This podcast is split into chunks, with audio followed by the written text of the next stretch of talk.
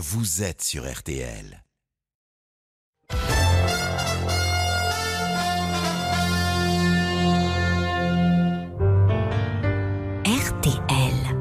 On apprend à se connaître avec les années, mais est-ce qu'on sait vraiment qui on est, au fond? Mais je pense que c'est plus une question de pudeur. J'ai toujours peur de déranger les autres, au fond. Alors, je pose pas beaucoup de questions aux autres, sauf quand j'ai un micro, parce que je suis désinhibé. Donc, ça m'aide parce qu'on m'en pose pas beaucoup non plus comme ça. Laurent Ruquier est l'invité du journal inattendu sur RTL. Je voudrais vous dire que j'ai failli être top modèle. C'est vrai, si j'avais eu une belle gueule, si j'avais été bien foutu, j'aurais pu être top modèle. Le lendemain, il repart au travail, il fait cocu. Il entend le type qui fait cocu, cocu, et rapporteur en plus. 12h30, 13h30. Le journal inattendu. Ah, ça, le prénom, c'est très important pour être top modèle. Laurent, c'est nul, par exemple. Laurent Ruquier. Il y a très peu de Janine chez les top modèles. Ophélie Meunier. Il y a des Ophélie, en revanche. Ah, ça, Ophélie, voilà un vrai top modèle. Les grosses têtes. Je ne me rappelais même pas de ça. C'était un sketch que je faisais quand je faisais encore de la scène. Tout le monde ne s'appelle pas Ophélie, mais je l'ai découvert aussi. Merci. Merci pour le clin d'œil. Bonjour, Laurent. Bonjour, c'était il y a une vingtaine d'années. Qu'est-ce que vous voulez? Vous parliez d'Ophélie Winter, évidemment. Bien sûr. Bienvenue dans le journal inattendu. Vous allez voir, c'est très sympa aussi, hein, le samedi en direct ici. La légende dit que vous êtes un monstre de travail. Vos proches confirment. Fidèle aussi, vous êtes. Ceux qui vous entourent au boulot sont là pour beaucoup depuis au moins 15 ans. Plutôt avare en compliments, champion de la mauvaise foi, vous n'en êtes pas moins un ami précieux pour votre clan. Un clan avec lequel vous bossez, vous partez parfois en vacances et avec lequel vous adorez jouer. Au loup-garou, par exemple, ou à la sardine. Pour ceux qui ne connaissent pas la sardine, c'est une sorte de cache-cache. Présent à 6h le matin à RTL pour préparer votre émission, c'est du taf. Mais ça se fait toujours dans la bonne humeur et surtout dans le rire. C'est ça votre essence, le rire et la curiosité. Toujours prêt à être surpris par une rencontre et si ça tourne mal, il paraît que vous n'êtes absolument pas rancunier. Aujourd'hui, on a une heure ensemble en direct pour parler de ce qui vous passionne, l'actualité, le théâtre, le cinéma, la radio. Quand on bosse avec vous, il faut vous comprendre vite. Vous détestez répéter. Alors je m'engage aujourd'hui à ne rien vous faire répéter et je vous réserve quelques surprises. Laurent Ruquier, c'est votre journal inattendu. Tout de suite, les grands titres de l'actualité. Une nouvelle prise de guerre pour Éric Zemmour. Gilbert Collard quitte le Rassemblement National pour rejoindre le parti Reconquête. Il devrait être ce soir aux côtés de l'ancien polémiste pour son grand meeting organisé à Cannes. Nous y sommes. Ce scandale en Guadeloupe, alors que Lille a fait face à des émeutes anti-vax. Depuis 3 mois, le procureur de la République révèle que tous ces affrontements sont en fait planifiés et organisés. Un fonctionnaire de police aurait aidé des bandes de jeunes à créer des émeutes dans des endroits précis. Tout à l'heure, les précisions d'Anne Le Hénaff. Et puis dans ce journal, focus sur le succès grandissant du hard discount en France. La météo, c'est avec vous, Valérie Quintin. Bonjour Valérie. Bonjour. Encore une fois, le soleil, eh ben, c'est pas pour tout le monde ce week-end. Non, et c'est toujours pas pour la moitié nord. Alors, on peut avoir une petite éclaircie dans le courant de l'après-midi de façon assez furtive, hein, d'ailleurs, mais on va pas non plus s'accrocher à ça. On va avoir de la grisaille, mais pas de mauvais temps. Le soleil, on va le trouver sur toute la moitié sud, excepté en Auvergne ou encore en région lyonnaise, où là aussi ça traîne un petit peu. Notez que dans le midi, il va y avoir du Mistral à 70 km/h en Provence. Quant aux températures, ça bouge pas. 6 degrés à Obernai aujourd'hui, 7 à Bayonne et Armentières, 8 à Paris et Honfleur et 14 à Antibes. Merci beaucoup Valérie. Laurent Ruquier, vous avez déjà fait la météo ? Non, ça c'est quelque chose que je n'ai pas encore fait. Enfin, je l'ai fait quand je faisais des radios locales, parce qu'on faisait tout dans les radios locales. Donc quand je faisais le 7-9, puisque ça m'est arrivé à cette époque-là au Havre, oui, évidemment, je faisais déjà la météo. Il y avait les infos et la météo. Et bien à 13h, une vraie météo par Laurent Ruquier. Le journal inattendu sur RTL. Nous partons à Cannes au début de ce journal. C'est là qu'Éric Zemmour passe sa journée pour relancer sa campagne. Un grand meeting est annoncé ce soir où il compte réunir 4000 personnes et surtout concrétiser un ralliement important, celui de l'eurodéputé Gilbert Collard. Éric Zemmour s'en félicite. Il est au micro de Michael Lefebvre pour RTL. On discute depuis très longtemps de la situation politique et on a le même diagnostic depuis longtemps. Madame Pécresse parlait de deux droites irréconciliables. Et ben moi, je suis le seul à pouvoir les réconcilier. Elle ne veut pas les réconcilier parce qu'elle ne veut pas au nom du cordon sanitaire de l'électorat du Rassemblement National. Et Madame Le Pen ne peut pas les réconcilier parce qu'aucun électeur de LR ne veut voter pour elle. Je suis le seul. Et Monsieur Collard incarne ça, comme Jérôme Rivière ici incarne ça, comme Guillaume Pelletier incarne ça, comme Philippe de Villiers. Tous ces gens viennent d'origine d'origine politique différente, de familles politiques différentes, mais ils sont d'abord animés par le même diagnostic que je vous fais, et deuxièmement, ils mettent leur pays, la France, avant leur parti. C'est un tournant, si vous voulez. Il va y en avoir d'autres, vous verrez. Tous les politiques qui mettent leur pays avant leur parti me rallieront. Voilà, réaction recueillie ce matin par Michael Lefebvre. Louis Alliot, membre du Rassemblement National, a réagi ce matin sur l'antenne de RTL également. Il n'est pas surpris de la décision de Gilbert Collard. Écoutez. Je ne parle plus à Gilbert depuis déjà longtemps. Je fais partie des gens comme ça qui sont malheureusement des mercenaires politiques et qui jouent, parce qu'ils jouent en fait. J'ai vu sa vidéo hier, ça l'amuse beaucoup, mais il ne se rend pas compte qu'au sein du peuple, les gens ne rigolent pas. Électoralement parlant, ça fera pit, comme aurait dit le président Chirac. Et ça fait partie du personnage. La trahison fait partie de son personnage en fait. Ça vous fait sourire, hein, Laurent Ruquier. Oui, parce que d'abord, ce que disait Zemmour n'est pas tout à fait vrai. Pour l'instant, il ne prend des gens qu'au Rassemblement National. Même ouais. Guillaume Pelletier, qui vient des Républicains. Des Républicains. Oui, mais au départ, il vient lui aussi du camp Front National. Il a démarré comme ça et de Villiers. Quand il fera une vraie prise, c'est quand il prendra quelqu'un à Valérie Pécresse, qui était aux Républicains depuis très longtemps. Mais pour l'instant, tous ceux qu'il prend, ils étaient déjà à l'extrême droite. Donc, il parle de tournant. Y compris Guillaume Pelletier. Il parle de tournant. Éric Zemmour, est-ce que ça va vraiment être un tournant, ce ralliement? Moi, je ne crois pas. Je crois pas. Je crois qu'au contraire, il est en train de dédiaboliser Marine Le Pen et que ça l'arrange bien. À la une également, ce scandale révélé en Guadeloupe par le procureur de la République. Vous le savez, depuis 3 mois, l'île fait face à des violences urbaines sur fond de contestation de l'obligation vaccinale. Ces affrontements ont en fait été planifiés et organisés. Un fonctionnaire de police et des jeunes se sont mis d'accord pour choisir des lieux d'attaque. Et il y a eu aussi une volonté claire d'enrichissement. Les explications du procureur de la République, Patrick Desjardins. Tout s'inscrit dans une stratégie élaborée, d'un partage de rôles entre les jeunes de Pointe-à-Pitre et notamment de Grand-Camp, que chacun, dans sa partie de territoire, sème la panique et bien bénéficier non seulement de la complicité d'un fonctionnaire de police qui n'hésitait pas à apporter des éléments très précis sur le positionnement de ses collègues pendant les nuits d'émeute. Le but était d'une part d'obtenir des sommes de la part de grands groupes en échange de la promesse de ne pas lancer les émeutiers contre leurs intérêts. L'autre visée était de bénéficier de subventions ou à la faveur en tout cas, et je pèse mes mots, de relations parfois troubles avec certains élus locaux. Le procureur de la République de Guadeloupe au micro RTL d'Isabelle Hameau, Anne Lehenaf. Expliquez-nous concrètement ce qu'il dénonce, ce procureur. Qui a fait quoi et dans quel but? Alors dans cette enquête, 8 personnes ont été mises en examen, dont un fonctionnaire de police à l'encontre duquel le procureur n'a pas mâché ses mots. Il a parlé de trahison. Ce policier était à l'origine de nombreuses opérations depuis le mois de novembre dernier. En fait, les jeunes émeutiers n'agissaient pas au petit bonheur la chance, jamais, bien au contraire. Ils étaient dirigés, en fait des gangs se partageaient les cibles et le policier lui expliquait par exemple où étaient positionnés ses collègues. Il a eu un rôle actif, il a même été à l'origine de plusieurs opérations contre les locaux du SPIP par exemple, le service de pénitentiaire d'insertion et de probation, contre l'aéroport. Il a aussi préparé celle de la préfecture de Pointe-à-Pitre. Derrière tout cela, il y a un système en fait qu'on peut qualifier de mafieux avec des grands groupes qui payaient ces émeutiers, ces chefs des émeutiers pour ne pas être attaqués. On ne connaît pas encore le nom de ces entreprises ni le montant de ce qu'on peut appeler des rançons, mais le procureur a parlé de sommes considérables. On est loin, bien loin des protestations spontanées contre l'obligation vaccinale. Merci Anne Lehenaf du service police-justice d'RTL. Laurent Ruquier, vous soupçonniez cette mafia en Guadeloupe? Non, pas du tout, je n'ai pas suivi ça très très près, je dois dire, mais en tout cas c'est la journée des trahisons, manifestement. Il arrivera en France à la fin du mois le Paxlovid, médicament censé réduire le risque de développer une forme grave de la Covid. Le pays a enrichi hier également son arsenal thérapeutique avec l'arrivée du Sotromivab. Ces traitements curatifs et préventifs sont disponibles parallèlement à la vaccination pour les personnes âgées, immunodéprimées ou très à risque. Les précisions du professeur Gilles Pialou sur RTL. Là, on est dans le curatif, donc c'est extrêmement important pour les personnes les plus vulnérables. Et cette indication est majeure, parce que vous savez qu'en France, il y a quand même 260 000 personnes immunodéprimées, et dans lesquelles un grand nombre ont eu 3 injections vaccinales et qui n'ont pas empêché d'avoir un facteur de risque de forme grave. Et puis surtout, cet anticorps non seulement est efficace contre les formes de microbes, mais en plus, c'est une perfusion intraveineuse en une seule fois. Et évidemment qu'on va avoir dans nos lits des patients qui correspondent complètement à cette indication. Le professeur Gilles Pialou est chef du service des maladies infectieuses à l'hôpital Tenon à Paris. Il est au micro de notre spécialiste santé Odile Pouget. En plus de la Covid, les professionnels de santé font face à la grippe. Le seuil épidémique a été atteint en Île-de-France, en Rhône-Alpes, Auvergne et en Occitanie. Partout ailleurs, le virus de la grippe progresse. Pour les médecins, les diagnostics sont compliqués car les symptômes des deux maladies, Covid et grippe, sont très proches. Laurent Ruquier, vous êtes exprimé très ouvertement sur les médecins qui prennent la parole dans les médias. Vous avez critiqué la gestion de l'épidémie par Olivier Véran.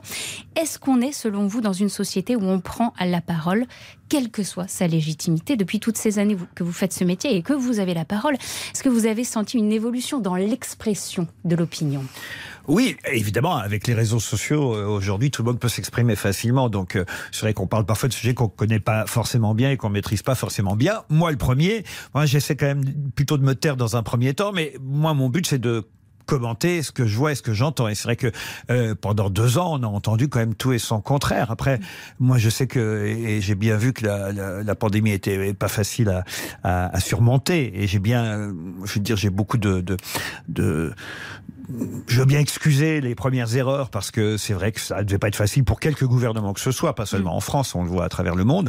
Mais c'est vrai que j'ai quand même compris aussi que certains médecins avaient pris le dessus sur le politique et que, heureusement, et moi j'en félicite le président de la République, heureusement depuis maintenant à peu près 1 an, on comprend bien que la politique a repris le dessus sur les médecins et c'est pas plus mal. Et on voit bien que depuis 2 jours où Monsieur Castex a annoncé, on va dire, des jours heureux et meilleurs pour le mois de février prochain, on a déjà des épidémiologistes qui sont sur tous les plateaux depuis hier pour nous dire « Ah mais non, il y a le variant AB2, mais il faut faire attention. » Un sous-variant Omicron. Si on écoute certains médecins, on serait confinés 24 heures sur 24 depuis 2 ans. Je dis pas tous, je dis certains. Et ceux-là, quand même, n'ont qu'un but, c'est de nous faire peur. Moi, les médecins, j'aime bien quand ils me rassurent. Entendu. Dans un instant, focus sur le succès grandissant du hard discount en France. A tout de suite pour la suite du journal inattendu avec Laurent Ruquier. Le journal inattendu sur RTL. Avec Laurent Ruquier et Ophélie Meunier. Et la suite de l'actualité. Le pouvoir d'achat, une des plus grandes préoccupations des Français. Le prix de l'énergie s'envole, celui du carburant aussi. L'inflation devrait se poursuivre. Dans ce contexte, le marché du hard discount fait le plein. Yves Puget, rédacteur en chef du magazine LSA, spécialisé dans l'analyse de la consommation, nous explique les raisons de ce succès. Écoutez. Il ne faut jamais oublier un bon principe du commerce, tout simplement. Faites des prix bas, les pauvres en ont besoin. Et les riches adorent ça. Ce qu'on observe depuis quand même un certain temps, c'est l'augmentation des dépenses contraintes. Bien évidemment, il y a l'immobilier, les assurances, la voiture, donc l'essence. Et ça, les Français ne peuvent pas y toucher, mais également tous les abonnements Internet et téléphoniques. Donc finalement, les Français regardent les dépenses non contraintes. Et là, on tombe sur l'alimentaire, l'hygiène beauté et l'entretien. Donc les Français sont de plus en plus prudents et de plus en plus attentionnés sur ces dépenses non contraintes. Et ils veulent faire des économies. Et c'est pour ça que les enseignes de discount fonctionnent bien actuellement. Yves Puget, interrogé par Pierre Herbulot pour RTL. Il y a quand même les éleveurs, les agriculteurs, les petits commerces qui ont toujours l'impression d'être les sacrifiés. Vous, comment vous consommez, Laurent Ruquier? Vous essayez de consommer responsable? Vous iriez, par exemple, acheter une baguette à 29 centimes chez Leclerc? Je vais pas mentir, j'achète peu de baguettes, déjà. Ah bon? Non, c'est vrai. Et d'abord, je me fais couper mon pain. Donc, non, mais j'achète pas la fameuse baguette. Donc, j'ignore même le prix. J'ai vu, évidemment, toute cette histoire autour de l'affaire Leclerc et je trouve ça terrible, évidemment, pour les boulangers, parce que c'est à eux qu'il faut penser en premier lieu, parce que je pense pas qu'on va chez Leclerc pour acheter une seule baguette, on achète d'autres choses, donc ça les arrange bien. Donc voilà, je pense que c'est pas forcément une belle opération. Tous les résultats sportifs de ces dernières 24 heures, on commence avec le tennis. À l'Open d'Australie, Gaël Monfils est qualifié pour les 8e de finale. Benoît Paire a perdu ce matin contre le grec Stefanos Tsitsipas en 4-7, et du côté des femmes, la Française Alizée Cornet s'est offert une place pour les 8e de finale. Elle est aussi le jour de son anniversaire. En foot, match compliqué hier entre Lyon et Saint-Etienne pour l'ouverture de la 22e journée de Ligue 1. Finalement, les Lyonnais se sont imposés 1-0. Ils remontent provisoirement à la 10e place du classement, alors que Saint-Etienne accuse une 7e défaite d'affilée en championnat. Ce soir à 17h, Brest affronte Lille et à 21h, c'est pour vous, Laurent Ruquier. Lens reçoit Marseille. Le débrief et les résultats, c'est dans RTL Foot à partir de 20h sur notre antenne avec Xavier Domergue et Eric Silvestro. Laurent Ruquier, je crois que vous êtes un supporter de l'Olympique de Marseille. Plutôt, c'est ça? Le HAC, au départ, évidemment, ma ville de naissance, mais ils sont en en Ligue 2. Donc en Ligue 1, c'est plutôt l'OM. Et puis cette information sur laquelle vous avez souhaité vous arrêter à la fin de ce journal, le regain d'amour des Français pour les trains de nuit. Ils existent depuis le milieu du 19e siècle. Aujourd'hui, il y a 6 lignes nationales. Notre reporter Nathan Bocard est monté à bord du train de nuit Paris-Lourdes qui a rouvert il y a quelques semaines à la demande des voyageurs. Oui, un trajet de 10 heures, presque un voyage dans le temps, car j'ai pu revivre toutes ces choses qui rendaient les passagers nostalgiques du train de nuit. Le coucher de soleil par la fenêtre de la cabine, les fameuses couchettes un petit peu trop étroites, avec les pieds qui dépassent, le bruit du roulement sur les rails qui vous berce, et puis les discussions de couloir qui avaient un peu dérangé ma voisine de cabine. Ouais, j'ai mis du temps à m'endormir parce qu'il y avait du bruit dans les couloirs. Non, sinon j'ai bien dormi. Et on arrive à bon port. Arrivé à 8 heures en gare de Lourdes avec le soleil qui se lève au-dessus des montagnes, la journée de vacances qui peut commencer et surtout l'impression de ne pas avoir perdu de temps. Et c'est ça qui a créé cette demande pour le retour des trains de nuit, cet aspect pratique et écologique puisqu'on gagne du temps sans avoir à prendre l'avion. Forte de tous ces arguments, plusieurs lignes de trains de nuit ont rouvert en 2021. Paris-Nice, puis Paris-Lourdes. D'ici 2 ans, Paris-Aurillac suivra. C'est Jean Castex qui l'a annoncé cette semaine. Un succès qui va même dépasser les frontières. Le train de nuit Paris-Vienne a ouvert en décembre et des lignes vers Berlin ou encore Barcelone sont prévues. Et puis, il y a ce train couchette, Paris-Briançon, rénové l'année dernière. Et ce train, c'est le théâtre du nouveau roman d'un ami à vous, Laurent Ruquier, Philippe Besson. Le train de nuit a cette particularité qu'il favorise une forme d'intimité et de rapprochement. Et du coup, la méfiance naturelle peut devenir de la confiance peut devenir de la confidence, voire de la confession. Et puis, ce que j'aime aussi dans les trains de nuit, c'est la lenteur, précisément. Prendre le temps, c'est peut-être gagner quelque chose. Mais Philippe a une question pour vous, Laurent. Est-ce que ça ne te dirait pas que nous prenions un soir, tous les deux, un train de nuit pour aller rencontrer des inconnus? Je ne suis pas sûr, parce que justement, cette fascination pour les trains de nuit m'interpelle, parce que moi, je ne suis pas très fou de la promiscuité, pour tout vous dire. C'est compliqué dans un train de nuit. Et c'est vrai que dans les trains couchettes, j'ai quand même l'impression que c'est bon, on n'est pas tout à fait dans une intimité réduite. Mais j'aimerais bien essayer pour aller à Venise, par exemple. Mais moi, je voudrais carrément... Non, mais alors, voilà, moi je veux l'Orient Express, je veux... Voilà. Mais le train de nuit Paris-Briançon... En plus, je connais la deuxième partie du roman de Besson, donc ça me donne un peu moins envie. Je rappelle d'ailleurs que ce livre est disponible aux éditions Julliard, Paris-Briançon. Les trains de nuit, c'est aussi un peu l'éloge de la lenteur, en fait. Prendre le temps, vivre un voyage comme une aventure. Ça, c'est vrai que c'est bien. Et finalement, on est dans une société où tout va... un peu vite, une info en zappe une autre, un événement en zappe un autre. Ça fait du bien aussi de reprendre le temps. Oui, c'est vrai que moi, c'est parfois quelque chose qui me manque, ce temps de prendre le temps. Et peut-être c'est pour ça que je suis quelque part attiré par cette idée du train de nuit, de me dire, plutôt que de me précipiter dans un avion pour partir, et en plus, c'est vrai qu'écologiquement, c'est mieux. C'est vrai que, peut-être c'est quelque chose que je ferai dans mes prochains voyages. Mais je ne peux pas promettre. Je crois qu'il a entendu la réponse. Au début de cette émission, il y a un rituel. C'est l'autoportrait. Oula. Mon invité se présente lui-même. Laurent, vous avez 58 secondes, c'est votre autoportrait sur RTL. Voilà la règle, vous avez 1 seconde par année de vie pour vous présenter, vous avez 58 ans, donc 58 secondes. Alors Laurent Ruquier, qui êtes-vous ? Bonjour, je m'appelle Laurent Hugues-Emmanuel Ruquier, je suis né en 1963, une année durant laquelle le président américain Kennedy mourra dans un cabriolet. S'il avait utilisé une capote, ça ne serait pas arrivé. Si mon père en avait mis une, je ne serais pas là non plus.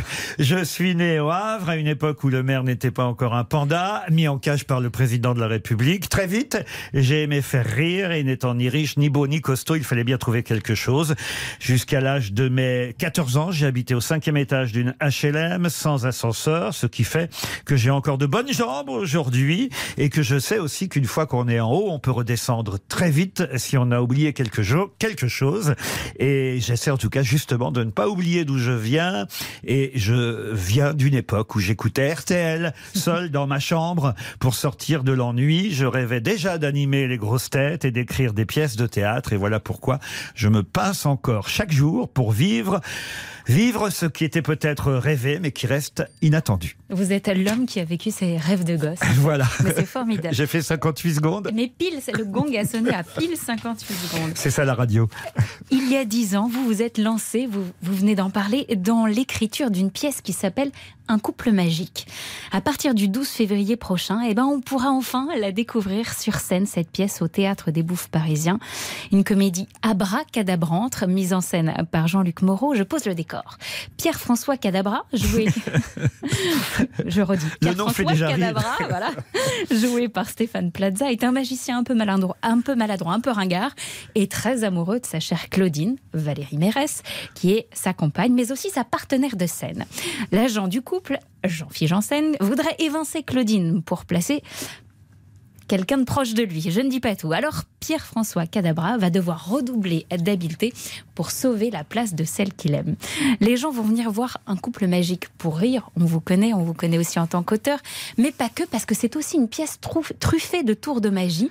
Comment est venue cette envie d'allier humour et magie? Alors c'était vraiment l'idée de faire un vrai boulevard, parce que c'est une vraie pièce de boulevard. Il y a certaines pièces que j'ai pu écrire ces dernières années où j'essayais de faire passer des messages. Je pense à droite à gauche, ouais, qui était sur la politique, ou pourvu qu'il soit heureux, qui était sur le coming out. Là, pas du tout. Il n'y a pas de message. Je crois que les gens ont besoin de ça en ce moment. C'est une vraie pièce de boulevard pour se marrer et qui, en plus, effectivement, va être spectaculaire grâce au tour de magie. Parfois réussi, j'espère, par Stéphane Plaza, parce que je trouve que je ne pouvais pas trouver un meilleur interprète pour jouer un magicien maladroit, parce qu'on connaît sa maladresse. Je dois être honnête en expliquant qu'évidemment, il y a 10 ans, j'ai pas écrit cette pièce ni pour Stéphane, ni pour Valérie. Cette pièce, on devait la jouer Isabelle Mergault et moi, il y a 10 ans. Donc vous aviez écrit le rôle pour vous? Exactement, ouais. Je suis assez maladroit moi-même, hein. On m'appelle main de merde, vous voyez, comme Plaza. Et donc, et puis ça s'est jamais fait, parce que Isabelle s'est mise à écrire elle-même ses pièces, et donc la pièce est restée dans un tiroir. Puis au cours d'un voyage avec Stéphane, Valérie, Jean-Philippe, on est parti en Afrique il y a 2 ans de ça. Stéphane a dit, tiens, moi je cherche une pièce. Je me suis rappelé que j'avais cette pièce dans un tiroir et je l'ai réadaptée et réécrite pour eux. Et le choix justement de Stéphane Plaza, Valérie Mairesse et Jean-Philippe Janssen, on en parle dans un instant. Restez avec nous. À tout de suite. Le journal inattendu de Laurent Ruquier avec Ophélie Meunier sur RTL. Le journal inattendu de Laurent Ruquier avec Ophélie Meunier sur RTL. Laurent Ruquier, votre vie, c'est aussi une histoire de troupe, hein, une histoire de bande. Valérie Mairesse, Stéphane Plaza, Jean-Philippe Janssen, on le sait, font partie des sociétaires des grosses têtes. C'est volontaire de faire aussi du théâtre avec des gens que vous connaissez bien, comme ça? J'ai essayé à un moment donné de m'en sortir, justement, parce que j'ai commencé comme ça au théâtre. Au départ, les comédiens ne voulaient pas jouer ma première pièce. C'est comme ça que ça s'est passé à l'époque. Ça s'appelait La presse est unanime. Ouais. C'est une pièce que j'avais écrite pour Isabelle Mergault. On avait eu beaucoup de mal à la monter. C'est Gilbert Rozon, que je vais citer, qui avait eu cette idée, c'était mon producteur. Mmh. Gilbert qui avait dit « Prends les gens de ta bande ». Et on s'était retrouvés sur scène avec Raphaël Mesrahi, Isabelle Mergault, Isabelle Alonso, Stevie, et voilà. Et c'était déjà une troupe. Et puis c'est vrai que je me suis un peu fait taper dessus à l'époque, parce que j'avais amené des gens de la télévision au théâtre. Voilà, c'était un sacrilège. Donc j'ai eu un peu de mal à me décoller cette image, cette étiquette. Bon, après j'ai eu la chance d'avoir Francis Huster, Brigitte Fossé et d'autres acteurs dans mes pièces, et j'en suis ravi. Mais voilà, ça m'a un peu collé à la peau. Et je vais vous dire maintenant, aujourd'hui, je m'en fous en fait. Donc aujourd'hui, je crois que les gens ont envie de s'amuser. Stéphane a fait ses preuves au théâtre déjà, parce que je l'ai vu, je l'aurais pas engagé comme ça. Plaza, je l'ai vu dans Le Fusible, où il était un excellent acteur. Jean-Philippe Janssen, il fait de la scène. Quant à Valérie Mairesse, c'est une excellente actrice depuis très longtemps. Donc quand même, ce sont des vrais acteurs. Il y a encore des acteurs que vous souhaiteriez, vous rêveriez de convaincre pour jouer une de vos pièces? Évidemment, il y a des tas d'acteurs dont je rêve. Moi, j'adore Toretton, par exemple. Je lui avais proposé de jouer le père dans ma pièce pourvu qu'il soit heureux. Bon, voilà, ça s'est pas fait. C'est Francis Huster, et j'en suis ravi, parce qu'il était très bien qu'il a joué. Mais un comédien comme Toretton, je rêverais, oui, bien sûr, de l'avoir. Aujourd'hui, vous n'avez plus rien à prouver en tant qu'animateur télé, radio. Est-ce qu'en tant qu'auteur de pièces de théâtre, vous êtes encore en quête d'une certaine reconnaissance du métier? Moins, parce que comme je viens de vous le dire, je m'en fiche un peu. Je sais que de toute façon, on change pas l'opinion des gens sur... Ça, c'est la sagesse qui petit à petit est arrivée. C'est-à-dire que on essaie toujours, on a toujours envie de gagner un peu de crédibilité, de gagner la carte, la fameuse carte. Contrairement à ce qu'on croit, moi j'ai jamais eu la carte. Ce que j'ai, je l'ai par le travail, mais je l'ai pas par les réseaux ou quoi que ce soit. Par le copinage. Par le copinage. Ouais. Donc non, en fait aujourd'hui, je me contente, et c'est déjà tellement formidable d'avoir le public au fond, le public à la radio, le public à la télévision. D'ailleurs, je précise qu'il y a déjà plein de réservations. Il paraît. Billetterie cartonne avant même que la pièce ait commencé. Le public dans les salles, c'est déjà beaucoup. Mais bien sûr que Par exemple, quand j'ai écrit les pièces précédentes, que ce soit à droite, à gauche, ou même la pièce sur l'homosexualité qui me tenait à cœur, puisque c'était aussi mon histoire, au fond, pourvu qu'il soit heureux, j'aurais espéré avoir parfois des critiques un peu plus, on va dire, objectives, mais non, je resterais de toute façon le type qui vient du Havre, qui a fait de la radio, de la télé, puis qui s'est mis au théâtre par hasard, ce qui est faux, parce que j'ai toujours rêvé d'écrire des pièces de théâtre, peut-être même avant de faire de la radio et de la télé. Et puis maintenant, on sait qu'il y en a qui ont eu des sacrés succès. Je préfère Franck mais ça, j'ai jamais eu à me plaindre pour le coup. Ça fait une dizaine de pièces qui cartonnent. Non, je vais vous dire, j'ai encore un vrai rêve, un vieux rêve, et c'est mon travail là pour l'année qui vient, c'est la comédie musicale. Pour l'instant, je n'ai pas été encore satisfait de ce que j'ai fait en termes de comédie musicale. Et j'allais vous demander, est-ce qu'on vous a déjà proposé d'adapter une de vos pièces de théâtre en film ?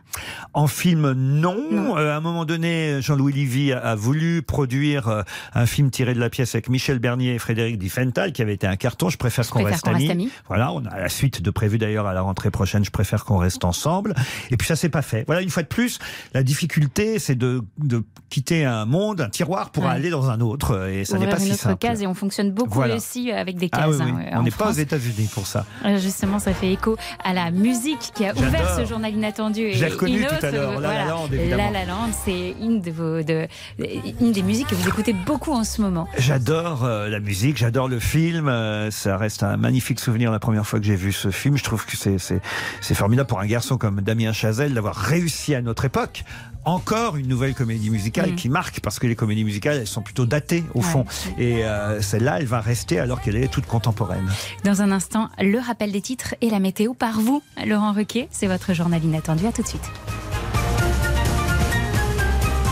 Le journal inattendu sur RTL avec Laurent Ruquier et Ophélie Meunier. Le journal inattendu. Laurent Ruquier, Ophélie Meunier. Je n'aurai pas le temps, pas le temps. J'adore cette chanson de Michel Fugain, mais le temps, on va essayer de le prendre pour vous dire que vous êtes toujours sur RTL, dans le journal inattendu, en compagnie d'Ophélie Meunier. RTL, il est 13h passé d'une poignée de minutes.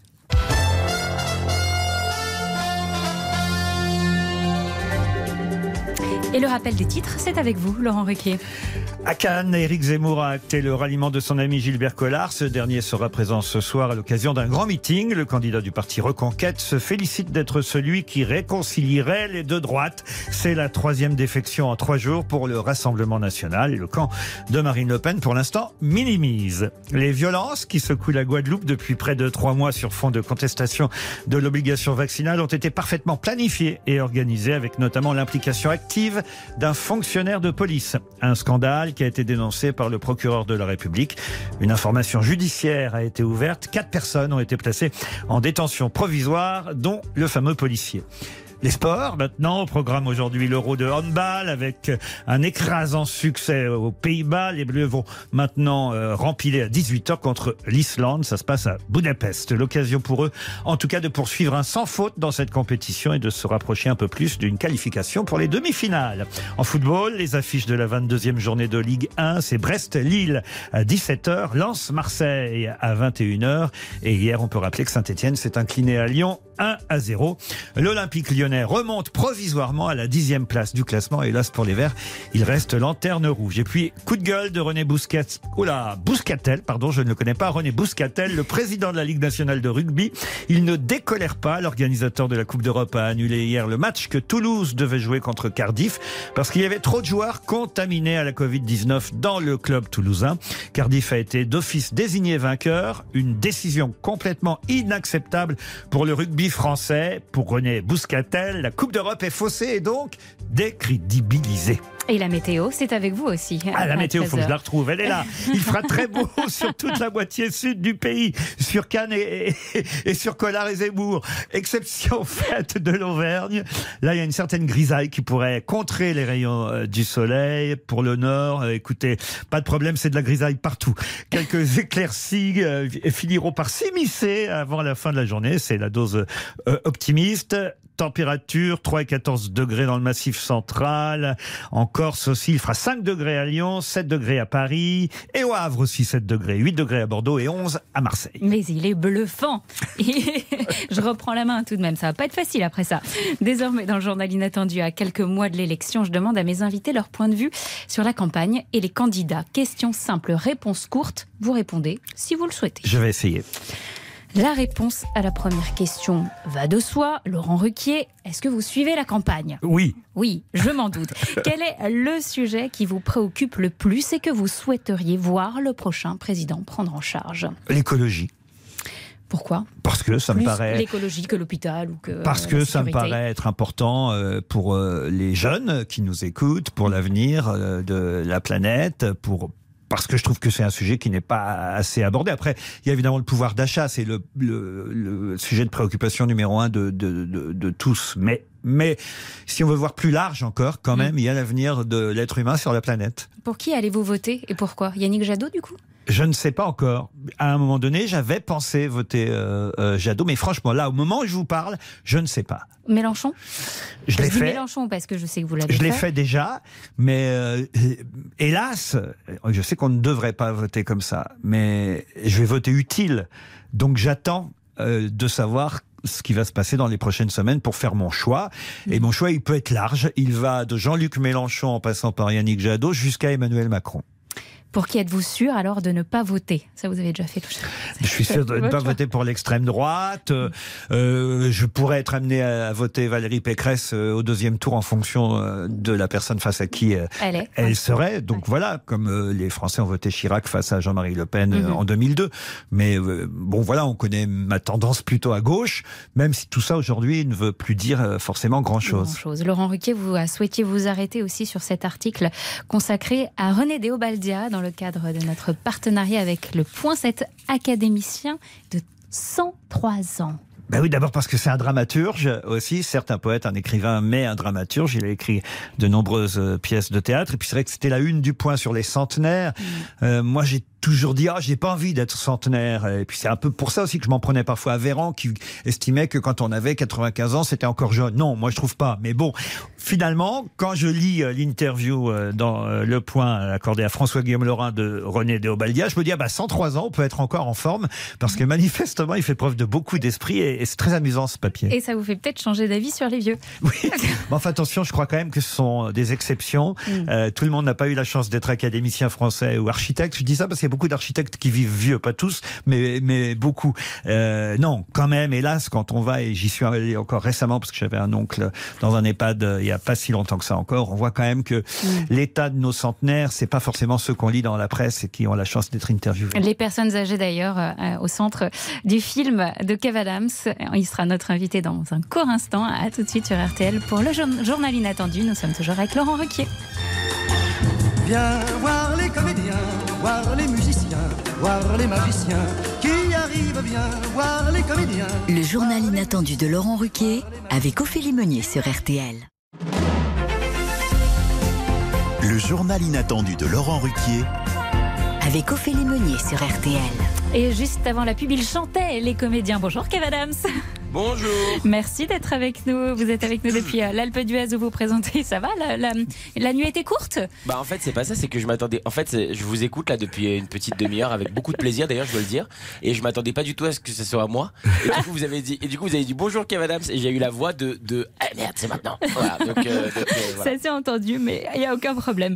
Un grand bonjour à vous. Et évidemment, une grande salutation à mon ami Laurent, que j'apprécie. Et j'adore l'entendre parler de tous ces nombreux projets. C'est très agréable. Et qui vous a choisi, puisque Kev Adams, vous êtes l'invité de Laurent Ruquier pour son journal inattendu. Votre dernier film, Maison de retraite, vous jouez le rôle de Milan. Pour éviter d'aller en prison, vous devez faire 300 heures d'intérêts généraux dans une maison de retraite. Ça va être un enfer jusqu'à ce que vous soyez adopté finalement par les pensionnaires. Ce film, Kev Adams, vous l'avez coécrit. C'est un exercice inédit pour vous. Est-ce que ça vous a plu, puisqu'on a quand même ici dans ce studio aussi un auteur avant tout ? Exactement, c'est la première fois que j'ai la chance de faire cet exercice. Je dis j'ai la chance parce que c'est un exercice qui nous apprend beaucoup. J'ai eu la chance d'écrire avec Catherine Diamant. Laurent connaît très bien la sœur de Catherine d'ailleurs, avec qui il travaille régulièrement. Et Catherine a amené une patte incroyable. Elle avait déjà écrit un script qui était le scénario d'Adopte un veuf avec André Dussolier. Et du coup, elle m'a amené aussi son expertise. Elle savait un petit peu comment construire un scénario. J'avoue que moi j'étais un petit peu plus novice dans l'exercice, et ça a été passionnant de coécrire ce film. Et ça a été passionnant de pouvoir écrire des dialogues en s'imaginant les acteurs les dire, et après les voir les dire sur le plateau. C'était encore plus incroyable. Donc je comprends de plus en plus le plaisir de l'écriture. Vous, Laurent Ruquier, vous l'avez vu, hein, Kev Adams. Mais oui, en fait, pourquoi j'ai choisi Kev? Parce que j'ai vu deux films coup sur coup avec lui. Ouais. C'est le hasard qui a fait ça. Je suis allé voir le Lelouch parce qu'on recevait Claude Lelouch aux grosses têtes, voilà. Mmh. Et j'ai vu Kev différent d'ailleurs, parce que jouant le fils de Gérard Darmon dans une scène très émouvante, et je l'ai trouvé très très doué. Mais je savais déjà qu'il était doué. Mais là, de voir deux films très différents comme ça, l'un après l'autre, je me suis dit quand même, tiens, c'est bien d'en parler.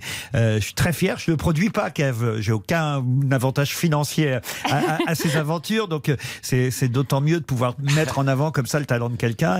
Et voilà, je suis simplement fier. Il ne doit rien. On l'a vu, il a fait 3 mois dans Demande qu'à en rire, mais il avait déjà fait un spectacle avant. Il aurait eu de toute façon le même parcours, même s'il n'était pas passé dans cette émission. Je ne suis pas d'accord. Je me permets de te couper, Laurent. Je suis pas d'accord. Si, mais moi je le pense. Je rappelle à nos auditeurs que voilà, vous vous êtes connu sur le plateau d'On ne demande qu'à en rire. Voilà, mais il est resté très peu de temps. Il est resté très peu de temps, mais ça a été très marquant parce que évidemment. C'est au-delà de ça, c'est là que tout a explosé pour moi. C'est-à-dire qu'avant je jouais déjà mon spectacle, c'est vrai, mais ça fonctionnait très mal. Et c'est à partir de On ne demande qu'à en rire qu'on a commencé à vendre du billet. C'est à partir d'On ne demande qu'à en rire que j'ai eu la chance de connaître justement cet esprit de troupe. Laurent, il faut le préciser parce que c'est quand même quelqu'un d'extrêmement humble. Déjà à cette époque, on faisait rien, ni moi, ni Jérémy Ferrari, ni Ahmed Silla, ni personne. Il prenait des heures pour nous donner des conseils. Faites attention à ça, soyez prudents là-dessus. Ça, c'est super, appuyez là-dessus. En fait, il y a très peu de gens qui font ça. Et t'as bien fait, Laurent, de préciser, je le produis pas, parce que pour la plupart des gens avec qui il fait ça, il ne les produit pas. Il fait ça juste parce qu'il aime les artistes, parce qu'il aime faire découvrir les gens aux gens, parce qu'il aime le public, parce qu'il aime ces rencontres entre les artistes et le public. Enfin, il suffit de voir les spectacles qu'il produit, c'est à chaque fois délirant.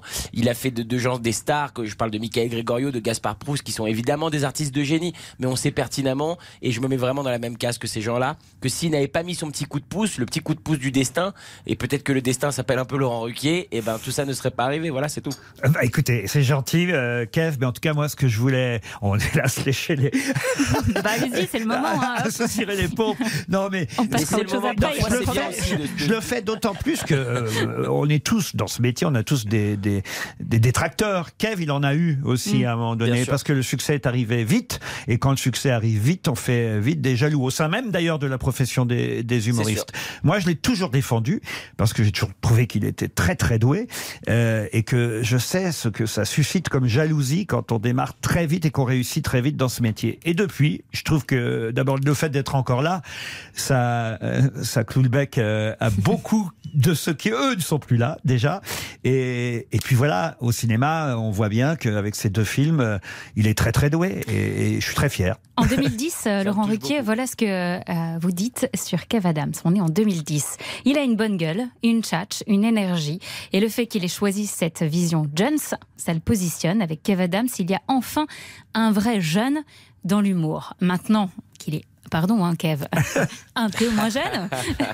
Qu'est-ce que vous... Ne vous excusez pas. Qu'est-ce que vous diriez de lui aujourd'hui? Quelle est sa singularité, sa force, son talent à Kev Adams? Mais justement, c'est ça qui est incroyable, c'est qu'il ait réussi à passer ce stade. Ça n'a pas été facile, parce que c'est vrai qu'il a longtemps été le jeune, puis devenu le faux jeune, et maintenant c'est fini ça. Quand on le voit, effectivement, là, évidemment, il joue le fils de Darmon, mais enfin Darmon, on sait quel âge il a, donc c'est normal qu'il joue encore des rôles qui correspondent à son âge, mais en tout cas, il n'a plus 15 ou 20 ans, ça c'est sûr. Il ne pourra pas jouer les rôles qu'il a pu faire avec la fameuse série sur les profs ou tout ça il y a quelques années, mais il y a d'autres choses qui s'ouvrent à lui aujourd'hui, et on le voit même à travers cette comédie sur la maison de retraite, parce qu'il est entouré d'acteurs, et il faut le faire, d'être entouré de Gérard.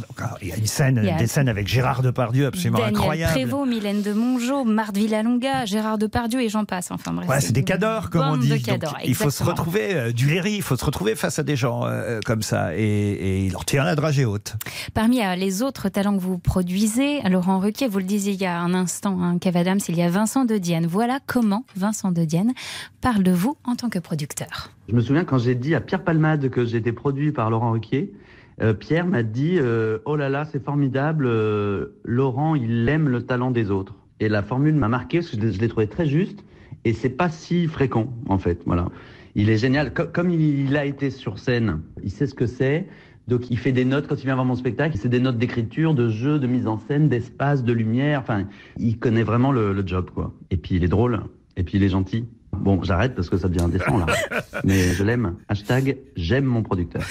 Il exagère parce que je fais pas des notes sur les lumières, je n'y connais que dalle. Donc là, il exagère vraiment parce que s'il y a bien quelque chose dont je ne me mêle pas, c'est la musique, les lumières. Ça, je suis nul. Même limite la mise en scène, je suis pas très doué. Moi, c'est le texte qui compte. Et sur le texte, ça, c'est vrai que je fais des notes. Et sur le timing aussi, sur le sens du rythme. J'aime bien dire ça, c'est trop long, ça, c'est trop court. Bon, voilà. Il y a 15 ans, au Don Camillo, vous êtes allé voir un certain Michael Gregorio. Et depuis, vous le produisez aussi. On l'écoute. Ça fait 15 ans qu'on travaille ensemble et c'est un producteur hyper attentif, hyper à l'écoute. Il me laisse libre, il me donne aussi les moyens de faire les spectacles comme j'ai envie et comme je les rêve, quoi. Et ça, c'est extraordinaire, quoi, d'avoir des musiciens sur scène dès le départ. C'était fou. Alors que je sortais de nulle part, je pense pas qu'il y ait d'autres producteurs qui l'auraient fait. Et c'est une chance incroyable de travailler avec lui et de l'avoir comme ami également. Ça, c'est très précieux. C'est mon chouchou. Je ne vais pas mentir. C'est mon chouchou. J'espère qu'il nous écoute. Désolé pour Vincent, désolé pour Gaspard ou même pour Thomas VDB, parce que j'ai la chance de produire aussi Thomas VDB récemment, mais je le connais pas si bien, Thomas. J'adore son talent, je le trouve tellement drôle et tout, mais on se connaît pas encore très bien parce que c'est le début d'une aventure qui marche très bien d'ailleurs parce qu'il cartonne, Thomas VDB. Mais Michael, je sais pas comment dire, je l'ai vu arriver. J'ai toujours eu beaucoup de tendresse pour les imitateurs. Je suis un imitateur raté. Moi, à minuit, si j'ai un peu bu, je peux vous lancer quelques imitations. Ou à 13h18 sur RTL, un samedi midi. Mais j'ai eu la chance d'écrire pour Laurent Gérard, à l'époque à France Inter, au tout début de Laurent Gérard. Ensuite, il y a eu Gérald Dahan, Jean-Éric Biel, Didier Gustin. J'ai écrit à peu près pour tous les imitateurs à cette époque. Puis, j'ai été... j'en ai eu marre. Quand j'ai quitté France Inter pour Europe 1, j'avais décidé de ne plus travailler pour les imitateurs. Et puis, est arrivé... gamin, parce que c'était un gamin avec son manager de l'époque, David Hardy, et c'est vrai que je suis allé le voir au Don Camillo et j'ai découvert je ne sais pas combien il mesure, bout de mètre, voilà. Je ne vais pas donner la taille, mais j'ai eu l'impression d'avoir le Piaf de l'imitation, et quand je dis ça, c'est pas un hasard, parce que c'est le charisme.